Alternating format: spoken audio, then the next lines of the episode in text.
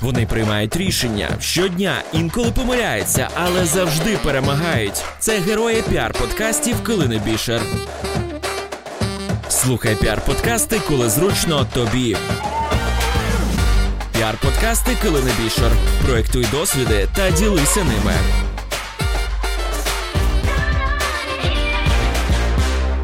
Менеджмент це настільки важливо в будь-якому проєкті. І іноді мені там не вистачає якихось там менеджментських рис, але я дуже хочу їх е, в собі е, не знаю, навчитися зробити, знайти, відкопати, виховати, виховати та, тому що це супер класно. Талант талантом це дуже добре, але це все треба вміти продати, подати, презентувати і зробити так, щоб це мало свою аудиторію, і звісно, з часом якось і монетизовувалося. Ось. Щодо тайм-менеджменту, mm-hmm. варто зауважити, що ми почали наше інтерв'ю на 15 хвилин раніше, ніж планували. Тобто, в тебе з менеджментом я вважаю все просто супер. У цьому медіа-подкасті з вами Мар'яна Романяк. У вас тут у Львові є насправді такий тренд нових медіа. Mm-hmm. І я можу сказати, що ви в дечому попереду всієї України. Більше того, вас читає, слухає вся Україна. Е, можна назвати і Радіо Сковерда, і The Ukrainians. Де коріння? Чому так сталося? Тому що ти є частиною цього тренду, ага. і власне тому я і хотіла з тобою зустрітися, Клас. аби, скажімо, дослідити цю ситуацію. Клас, ти знаєш, я до кінця не знаю, в чому причина, чому тут творяться круті проекти. Я вважаю, що місто А натхненне. Насправді воно сприяє тому, що ти виходиш на вулицю, ти сідаєш в кав'ярні, ти береш каву і думаєш, круто, все, я готова творити щось нове. Б. Як не як вплив на нас має те, що ми ближче до е, кордону, можливо. Бо я, наприклад, в дитинстві слухала польське радіо. Я виросла на польському радіо РМФМ. Я на пам'ять знала всіх ведучих, все, що вони роблять, всі їхні програми. Я дивилася польські телеканали. І я десь в цей їхній контент, який там в них був умовно в 90-х, у нас він був 10 років після. Я вже десь знаєш, це прогнозувала тренди в медіа через те, що я десь наслуховувалася того, що робиться там. New Work Labs – новий світ у серці Києва. Це перший в Україні коворкінг європейської мережі New Work, що родом із Будапешта. Він розташований у ТЦ Глобус, друга лінія. Адреса Алея Героїв Небесної Сотні, 2А. Плюс маленьке середовище. Ми всі бачимося десь приблизно в тих самих місцях. Так? Ми зустрічаємося в кав'ярнях, якихось коворкінгах, на подіях. Ми говоримо, ми ділимося, і кожен відчуває свою потребу робити щось нове. І ми такі, ну все, давай разом. Ну хто ж як не ми, тому що в принципі тут в нас є якісь там своє коло, і ми давай робити це все разом. Ну так і сталося радіо Сковорода. Але, мабуть, є зустрічі, які приводять до продуктів, а є зустрічі, які залишаються приємними спогадами. От що в той момент так склалося, що ви не тільки вигадали ідею, а її втілили системно така магія тої зустрічі була, тому що це створився чат Фейсбуку. Артем Галицький створив, сказав.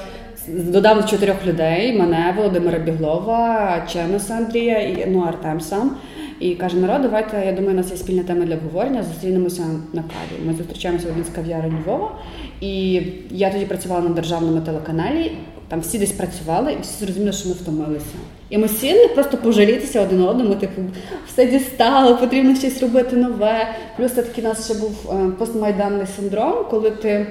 Я вважаю, що Майдан дав поштовх до якихось нових ідей. Я не скажу, що до нових класних медіа, але точно до ідей, того, що щось потрібно робити. І це у нас таке теж був бажання творити щось альтернативне, творити щось незалежне, без е, там великої політичної акули за спиною, без будь-якого олігарха, творити своїми силами. Ми вірили що ми можемо, у нас є бажання. Коли ми почали спілкуватися з людьми, ми відчули, що є запит на таке. Від ідеї до втілення не пройшло так багато часу. Ми ще керували буквально кілька зустрічей. Ми почали обговорювати ідею, що це має бути. Чи це має бути якесь друковане медіа, чи це має бути якась онлайн-платформа, чи це має бути там, не знаю, Ютуб і таке інше. І ми дійшли до того, що це буде радіо, через те, що кожен з нас мав досвід роботи на радіо. Я візьму водички. Це дуже гарна ідея. Ага. Але розумієш, що у нас немає ні локації, ні грошей ні техніки. Це треба десь все було дістати. Та? І тут пішла пішла в рух всі знайомства, як я тобі кажу у Львові, що ми всі знайомі. Ми по наших знайомих почали розпитувати, типу, хто може допомогти.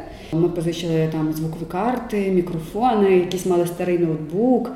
І друзі допомогли зробити сайт, допомогли зробити логотип. Не було локації, ну тобто, щоб щось орендувати, потрібно було мати кілька тисяч гривень в місяць. У нас їх не було. І ми вирішили, що ми будемо мандрівне радіо, яке буде змінювати локацію, домовлятися. Мали ми багато друзів в центрі міста, які мали там хтось кав'ярні, хтось е, книжкові крамниці і таке інше. І ми подорожували. І відповідно це дуже гарно співпало з нашою назвою Григорій Сковорода. Ми Так, от спочатку була назва чи Спочатку була, ти знаєш, напевно, десь перейшло все разом. І назва, і ідея мандрівного радіо. Е, Сковорода це та філософія, якого ми нам подобалася. Ми вважали і вважаємо його там прогресивним на цей час мандрівником. А те, що ми не мали локації, ми теж вирішили подорожувати. І взагалі ми хотіли трошки відійти від формату. Тобто, щоб FM, ми знаємо, що це щось таке закрите для людей. Десь далеко в кінці міста є якась студія, в якій люди з якоїсь незрозумілої рубки виходять в ефір. Ми хотіли зробити це все таке дуже відкрите і прозоре. Типу, щоб радіо творили всі. Радіо творять люди. І я пам'ятаю, я будучи за кордоном, одного разу побачила такий в місті стояв прозорий куб. Всередині була студія радіо, і я така круто! Ти бачиш, як твориться процес. І ця ідея ми також дуже підхопили, що нам потрібно щось таке робити відкрите. Навіть ми, по-моєму, обговорювали цю ідею Куба в центрі міста прозорого, але на це знову треба гроші. Тому ми вирішили просто вітрини магазинів, вітрини кав'ярень, і воно так знаєш, пішло поїхало. Бо була класна здається, ідея в відповідному часі, і був запит людей на те, щоб всі цього хотіли. Добре, а давай тоді поміскуємо над переходом проекту від гарної ідеї і допомоги друзів до його системності. Мабуть, на якомусь етапі ти вже не можеш собі дозволити про щось просити просто так. З вашого, наприклад, досвіду, ви запросили фінансового директора, який е, вам, скажімо, допоміг пробудувати системно цю модель, чи ви вчилися бізнесу самостійно? Ой, це метод проб і помилок точно був на сковороді, тому що ми десь спочатку все робили самостійно, і кожен там шукав партнера. Ну там Андрій чимось багато цим займався, але постійно розуміли, що потрібна ще додаткова людина, яка буде там займатися умовно пошуком партнерів, пошуком можливо якихось інвестицій і такого іншого. Такий собі продюсер. Так, так. Тобто в будь-якому проєкті я вважаю, що має бути ця людина, тому що коли всі роблять все. Це трішки погано, тому треба десь там розділяти творчість творчістю, це все добре, але іноді потрібно це монетизовувати, тому що я вважаю, що мотивація людей робити просто щось класне довго не триватиме. Та ну максимум хтось там протримається півроку на мотивації, бо ми робимо гарну ідею, але за півроку ти захочеш щось отримати від радіо чи від свого іншого проекту. Тому після цього бажання просто робити класне, приходить бажання ще на цьому заробляти. І тут справді дуже варто подумати. Можливо, варто іноді взяти людину зі сторони, яка просто має класні ем, такі менеджерські здібності, але звісно, людина, яка точно буде з вами в якомусь одному ментальному полі, з вашими цінностями, з якимись вашими поглядами, і ця людина вам має бути просто приємна. Бо якщо взяти якусь там суперменеджера, але ви розумієте, що ви ну зовсім там в різних полях існуєте, мені здається, що це також не працюватиме. Ти зараз можеш говорити, що на конкретно теперішньому етапі, наприклад, в радіо Сковороді там менеджер, mm-hmm. чи внутрішньо хтось в команді закриває, чи mm-hmm. а, ти, ти mm-hmm. не коментуєш? Просто з е, минулого року у нас були певні внутрішні конфлікти на сковороді, і двоє учасників, я і Володимир Біглов, пішли з проекту. Е, ми пішли на тому етапі, коли ще якраз не було цього менеджера, який міг щось розрулити, але всі ми його хотіли мати, але ми так і не домовилися, хто це може бути, як це може працювати. І десь розійшовшись в цінностях, і в принципах, і в думках, ми пішли із проекту. Тобто ми не дійшли до того, щоб це була людина, яка би керувала цим кораблем вже в такому трішки морі, скажімо, з хвилями, але я думаю, що нам треба це зробити. Це була, можливо, навіть якась і така наша власна помилка, що ми довгий час протягнули без, без цієї людини. Бо почали з'являтися там нові проекти, почали з'являтися люди, які хочуть працювати, але не було грошей на те, щоб людям дати якусь зарплату. Так, в мене схожа ситуація з іншим проектом, ще один блог 360. Так, так. Цікаво, то можемо про нього поговорити Давай. теж. Я знаю, що ти робила краудфандинг, відповідно, у вас була історія так. успіху. Краудфандинг це також е, окремий проект, який треба прожити. Дуже складний. Дуже складний. Наприклад, паралельно створюючи радіо Сковорода, е, ми з друзями з іншою командою друзів. Я тут постійно порівнюю, знаєш, типу, як працювати там з людьми, яких ти знаєш, яких ти не знаєш. Маю два проекти, mm-hmm. або тобто один мала, один маю зараз, один мала раніше. І я розумію, що коли ми створили блог 360, це також просто класна ідея. Ми сіли на кухні, ми її придумали, ми почали втілювати життя. Я, зважаючи на свій медійний телевізійний такий бекграунд, розуміла, як творити там відеоконтент, що для цього потрібно, як як зробити структуру програми і таке інше. Всі наші інші учасники мали свої інші хороші скіли. Та там мій брат подорожував, е, там Мар'ян, наш ще один там учасник, е, класний менеджер, якраз яких місце це розролити і поструктуризувати. І ми вирішили творити блог про подорожі Україною, їздити містами, знімати це все і запускати україномовний ютуб канал. Коли ми запускали це, я скажу тобі, що не було так багато ютуб каналів в Україні, тим паче україномовних. Вже якщо почали знімати, то здебільшого для того, щоб охопити більшу аудиторію, знімали російською і таке інше. Ми вирішили, ми принципово будемо українською знімати. І такий проект е, також складний, якщо ти робиш його не на 100%. Тобто ми кожен там має свою роботу, і це такий наш парт-тайм проект блог 360, але ну там ми вкладаємо душу, серце і всі можливі ресурси для того, щоб їздити знімати. У нас є там своя аудиторія, яка це все дивиться. Це 10 тисяч підписників на Ютубі. Там відео по 60 чи 70 тисяч переглядів. Але я все рівно вважаю, що якщо ви хочете мати успішний проект, ви маєте робити його регулярно. Якщо ваш глядач, слухач, читач розуміє, що щоп'ятниці вийде новий матеріал він ваш. І він знає, що він в п'ятницю прийде додому, відкриє свій ноутбук і буде вас читати, дивитися, слухати. Якщо глядач чи читач не знає, що його чекає, коли вийде ваш продукт, ви точно його втратите. Тут наша помилка, тобто ми не робимо це періодично з кількох причин. Та це відсутність грошей. Ну, надіюся, що ми зараз це виправимо. І це м, інші роботи, які в нас є. Ну, тому що треба там заробляти і щось жити. Ми вирішили, що треба йти на краудфандинг. А це класна промо-штука, тому що ти розказуєш про свій проект більше, люди це все поширюють, тобі донатять гроші, хтось про тебе дізнається, хтось бачить якісь перепости, лайки, коментарі. Але це дуже великий челендж, е, тому що треба там доказати людям, а що ти вартий чогось, і і потім доказати, показати, що ти зробив з цими грошима. Ми зібрали зараз 100 тисяч гривень, і ми подалися на грант від фонду відродження, який готовий нам подвоїти цю суму. І тепер маємо новий челендж. Це всі ці грантові штуки, які дуже складні, і просто мега ти розумієш, що ти відповідальний за все, там за кожну ручку олівчик, який ти купиш там за ці гроші. Ну це дуже дисциплінує.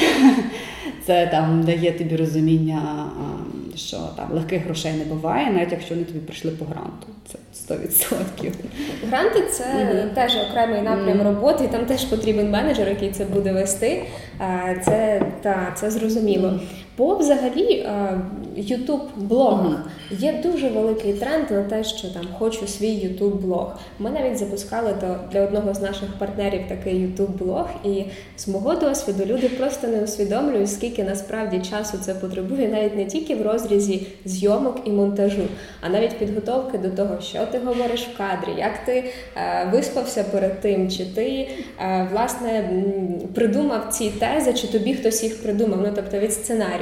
Підсумовуючи, от з мого досвіду, реально е, стартувати youtube блог якщо ти там не можеш робити його щомісячно, хоча б один випуск, і якщо ти не можеш передбачити там бюджет. 5-8 тисяч гривень взагалі не варто. А от з вашого досвіду, там скільки коштує один випуск 360 проєктів? От ти дуже влучні цифри назвала, тому що якщо ми ну наш е, продукт складається з двох частин, ну скажімо, з трьох частин. От дві витратні, одна невитратна відносно невитратна. Перша частина це підготовка, яка займає дуже багато часу. А це пошук локації, куди ми їдемо, в яке місто. Це маршрут, це те, що ми там робимо, куди ми ходимо, з ким ми спілкуємося. Е, це якихось такі організаційні моменти, як ми добираємося, де ми харчуємося, де ми живемо, і це написання сценарію. Тобто, у нас немає там повної імпровізації, що ми їдемо і знімаємо будь-що. Тобто етап підготовки він дуже довгий. Якщо в тебе є якийсь там таймінг прописаний чи сценарій, це значно тобі полегшить роботу. У мене був колись просто досвід великий працювання в відеопродакшені. І я там якраз була продюсером проєктів, і я знаю, що таке таймінг, і як треба його дотримуватися, і чому він потрібен. Тому що коли ти маєш свій графік, це тобі спрощує потім дуже багато всього. Тобто, перший етап це підготовка. Там, в принципі, ми грошаємо не тратимо ніяких. Другий етап це сама подорож. І третій етап це вже зйомка, а потім і монтаж, і постпродакшн, і все інше. Звісно, по на те, щоб поїхати команді людей, п'ять людей, як мінімум, пожити десь два дні в якомусь місті, потім зняти зняти з цього всього відео, змонтувати, зробити кольору корекцію, зробити звук, зробити начитки. Нам на одну програму десь виходить там. Ну, якщо це недалека якась подорож, там до 10 тисяч гривень. Та якщо це ближче подорож, то це менше. Ми не заробляємо там ведучі і ті, хто творить безпосередньо цей проект. Ми намагаємося звичайно там оплачувати роботу монтажера оператора, звукорежисера, бо нам просто там незручно перед людьми, що вони там працюють справді багато, але нічого з цього немає. Тому наші витрати це подорож сама, поїздка, житло харчування і це оплата праці е, людям, які роблять безпосередньо вже всього нашого процесу, класний продукт, який можна виставити в YouTube. Наскільки ви готові до колаборації, наприклад, з традиційним телебаченням? Чи були у вас якісь перемовини? Бо Наприклад, з мого досвіду я в якийсь момент впіймала інформацію про те, що Українер був готовий свої свій контент запропонувати Укрзалізниці, але вона була не готова його е, транслювати. Потім в них щось відбулося, але я зробила помилкове рішення, що, мабуть, якщо вони готові Укрзалізниці, то вони телебаченню готові віддати. Відповідно, я там приїхала в Чернівці додому, зустрілася з другом, розказала йому, що ж це ви не крутите Українер. Ну і він десь через якийсь час вирішив налагодити цю комунікацію. І виявилося, що вони все-таки продають цей контент. Що у вашому mm-hmm. випадку? У нас схожа історія, як і українер. Ми, до речі, з ними тісно спілкувалися і спілкуємося, ділимося якимось досвідом, якимись помилками, що робити та з тим контентом, який ти зробив, щоб на ньому трішки заробити. Ось ми е, продаємось так само на канали. Ми нас наші відео купує, наприклад, спортивний телеканал «Ікспорт». Mm-hmm. Наші відео зараз є ще на якихось обласних телеканалах, і ми зараз ведемо перемовини з одним з центральних каналів для того, щоб купити наші відео. Ти, звісно, маєш також обирати цей ресурс, де ти будеш транслюватися відповідно до своїх цінностей, відповідно до того, який ти є, і чи ви там схожі якось, хоча б чимось з цим ресурсом. Ми ми над цим дуже довго думаємо, щоб ми, ми не можемо бути всюди і скрізь себе там просто пропахати. Ми ведемо зараз перемову на те, щоб далі транслюватися на центральних каналах. Ось і це насправді для того, а для промо це досить непогано працює, тому що є там левова частка людей, які далі дивляться телебачення, і для них це там великий ресурс. Звісно, ця частка трішки падає вже відповідно з руками. Люди переходять в, в онлайн. Але це і дає змогу там трішки підзаробити для того, щоб там покривати свої витрати на подорожі і на оплату праці тих людей, які роблять твої відео. Мені здається, що дуже великою. Ам... Частиною успіху проекту є те, який на старті вибраний формат, і які ведучі доповнюють цей формат або рухають його. Я спочатку думала це питання корелювати до теорії великого виклику, але мені здається, воно навіть логічніше у цьому блоці розмови. Тому що, скоріше за все, ви щось моніторили, ви щось дивилися. Якщо mm-hmm. говорити про тревел-шоу, то а, найбільш показовим є Орел і Решка, mm-hmm. тому що там дуже проста схема. Mm-hmm. Ти або виграв е, можливість бути мільйонером, або в тебе 100 доларів, і роби з ними що завгодно, виживай як можеш тих кілька днів. Що у вашому випадку? Ну тобто, і взагалі, ти як креативна людина, ти швидше шукаєш відповіді по форматах в своїй голові, чи моніториш якісь іноземні аналоги, mm-hmm. вже конструюєш українські очікування на іноземні формати? Е, кради як митець, знаєш? знаю. Насправді я моніторю. Перший етап, напевно, я все-таки думаю сама приблизно, що як куди рухатися. Другий етап я моніторю, і третій етап я намагаюся з'єднати те, що я промоніторила, зі своїми власними ідеями і додати до цього якісь там потребу суспільства і зробити з цього продукт. Я постійно дивлюся, що роблять в світі. Я вважаю, що там є багато класних ідей, але ну, ми трішки іноді різні люди, та там не все, що там заходить в Штатах, може зайти в Україні і таке інше. Ми коли творили блог 360, ми дивилися різні тревел-шоу світові, які поєднані з кулінарією, десь там люди їздять, щось спробують якусь їжу. Звісно, ми дивилися Орел і Решка. Що ну це ми всі знали Орел і Решка, та це навіть можливо те, що десь там нам теж дали поштовх робити, але Україною. І тому моніторинг, власні ідеї, а це все гарно зібрати докупи і подумати, що зайде, що не зайде, протестувати. Звісно, в щось змінюється. Ну я вважаю, що те, що є на початку, трошечки завжди до кінця воно міняє свою форму, тому що ти розумієш, що там щось не зайшло, щось не зачепило людину, щось їй було нецікаво. І в мене були моменти, коли я там, як то кажу, в процесі трішки там змінювала формати, там ну про яку ми ще поговоримо, але там не кардинально. Тобто десь ти залишаєш свою структуру, але ти готовий трішки її е, похитати. А давай тоді все-таки йдемо до теорії великого виклику. Я розповім вам про неймовірних людей. Ви бачите їх щодня. Перетинаєтеся з ними на вулиці, працюєте в одному офісі, стоїте в черзі по каву. Це можуть бути ваші друзі, рідні, колеги. А може навіть і ви. Я Мар'яна Романяк, і я шукаю тих, які не бояться викликів. Вони мріють, ризикують, падають, але не зупиняються. Змінюють себе і змінюють світ. І досягають вершин. У них своя історія, свій секрет і своя теорія. Це дуже красивий проект. Дякую. Він надихає. Він прекрасний, коли ти, наприклад, перед сном втомився від е, якоїсь рутини, і тобі хочеться свіжого ковтка повітря. Начебто 14 хвилин, але можна побачити все життя. А скільки от роботи за 14 хвилинами? Цей проект, напевно, який кладено найбільше роботи.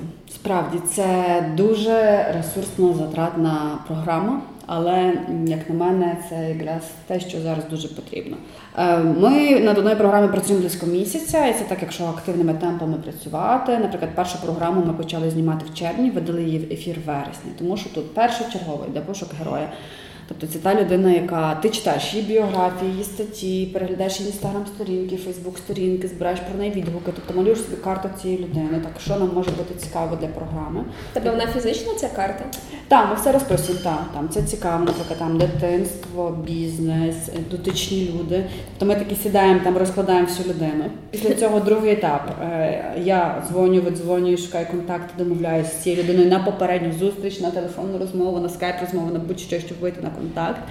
На цій зустрічі я роблю попереднє інтерв'ю з людиною. Тобто ми обговорюємо, я ще раз випитую, перепитую, що мені цікаво. З цим інтерв'ю ми знову сідаємо, ми розкладаємо. Дивіться, а тут ще то можна додати, а тут за це можна запитатися, а тут за це, тут за це.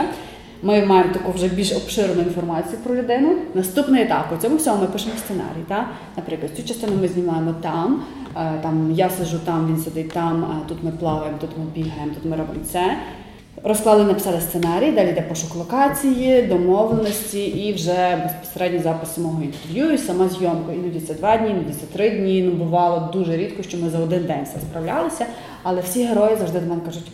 Слухай, Мар'яна, я не думав чи не думала, що це буде настільки складно. Я думала, ви прийдете там з одної камери, швиденько познімаєте, а у вас тут ціле кіно, у нас там світло на майданчику, е, режисери, редактори, оператори, звукорежисери, тобто ціла величезна команда людей, яка творить оце 15 хвилинну програму.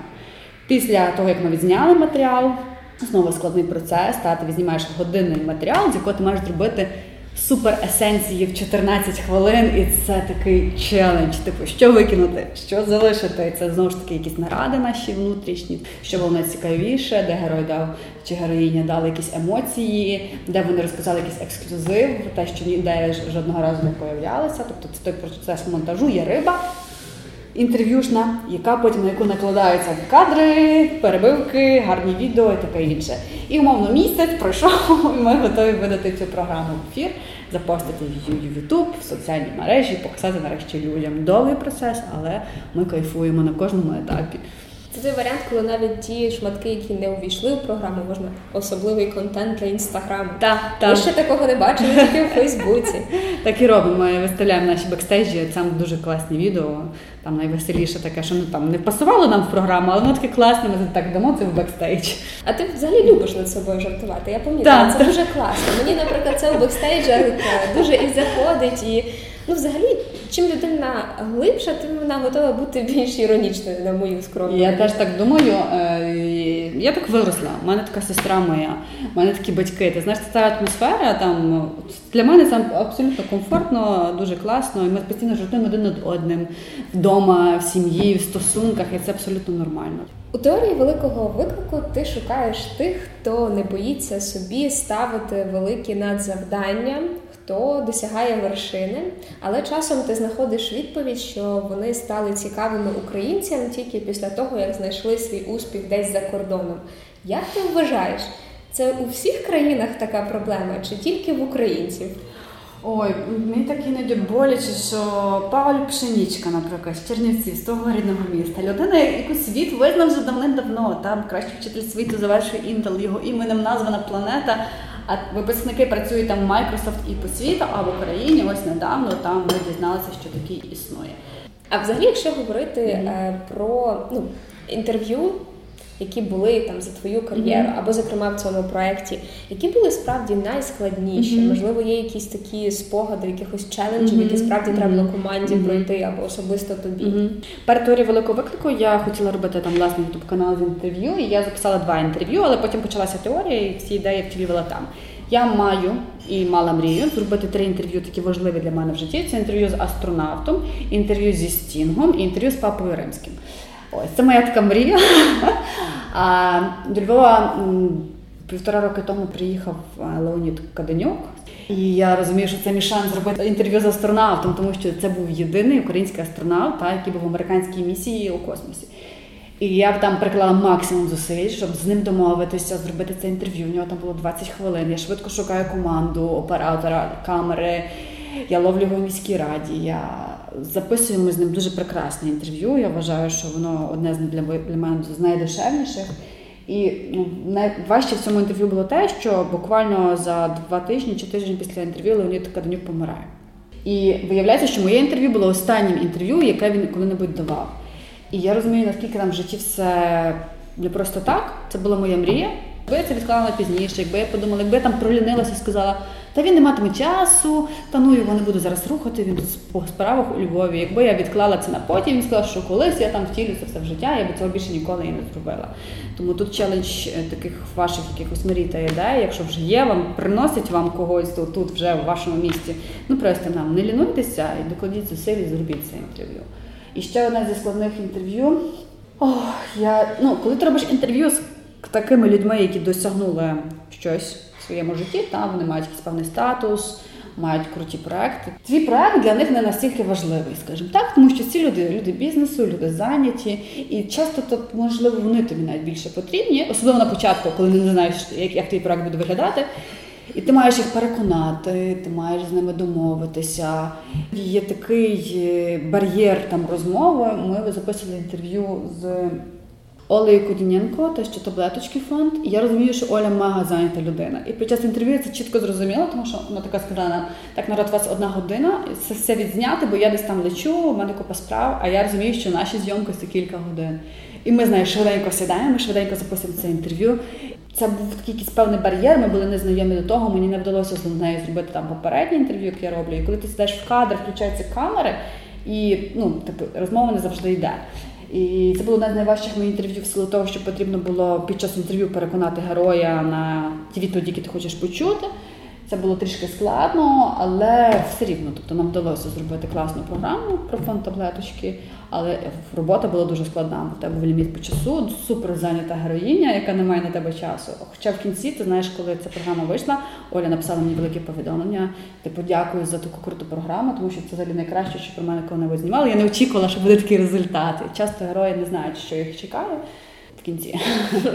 Я думаю, в той день ти насправді була дуже виснажена, тому що коли потрібно в одну годину вкласти от ці це всі 10, які мали бути, да, це... це той момент, коли ввечері просто єдине, що ти можеш зробити, це випити води і заснути. Ти знаєш, так і було. Ми вся команда такі, боже, що це був за челендж, і як ми це все зробили. Це були дуже важкі зйомки три дні в Києві. Ми всі знімали.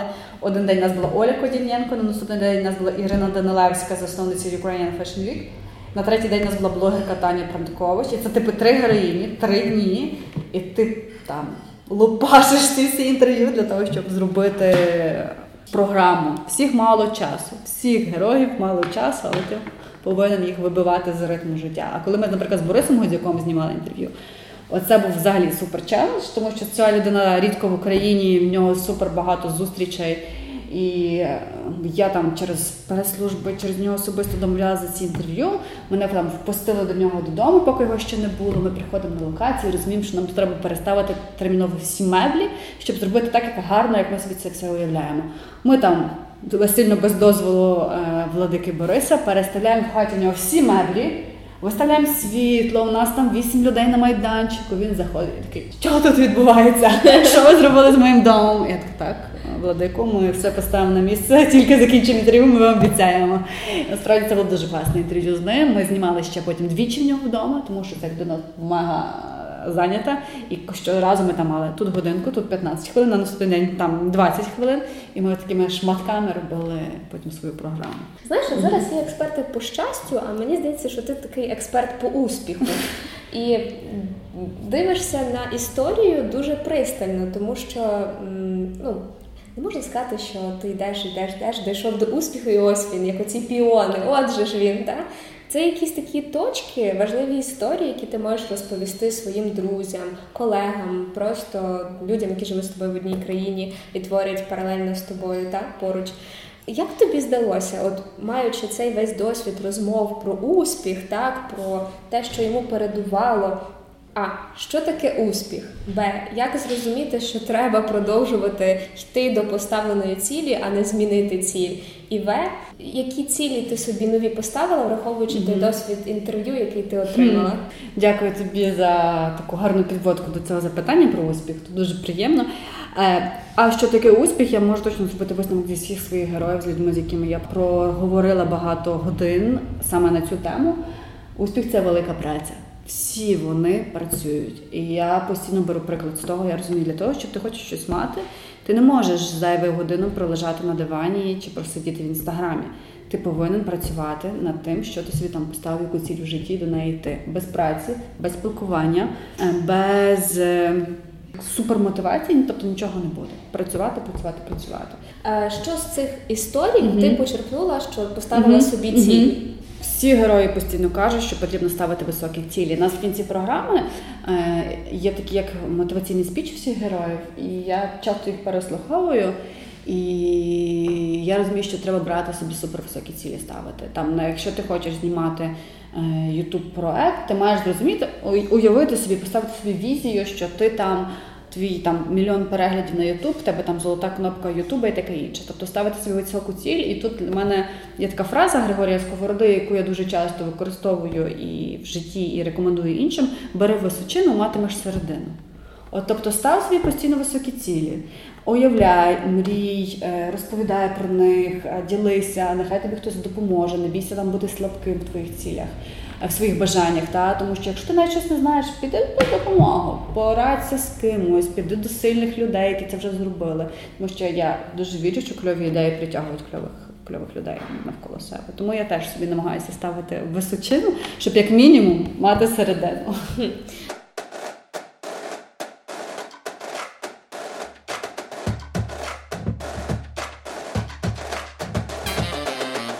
Місто транслює емоції та досвіди. Рухай проекти вперто. Люби, що робиш, і слухай піар-подкасти Килини Бішер.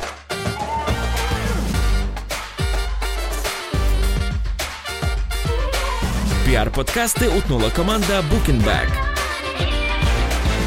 Я також начитала, що ти оригіналі не зі Львова, але чомусь у мене було так. враження, що ти точно львів'янка. Я з маленького міста сама, я народилася в Сокалі е, та 90 кілометрів від Львова. І я завжди кажу, що це був мій перший поштовх е, е, рухатися і щось робити, тому що коли ти народжуєшся в малому місті, ти десь там дивишся якісь Беверлі Хілз, ще якісь серіали і хочеш жити по-іншому.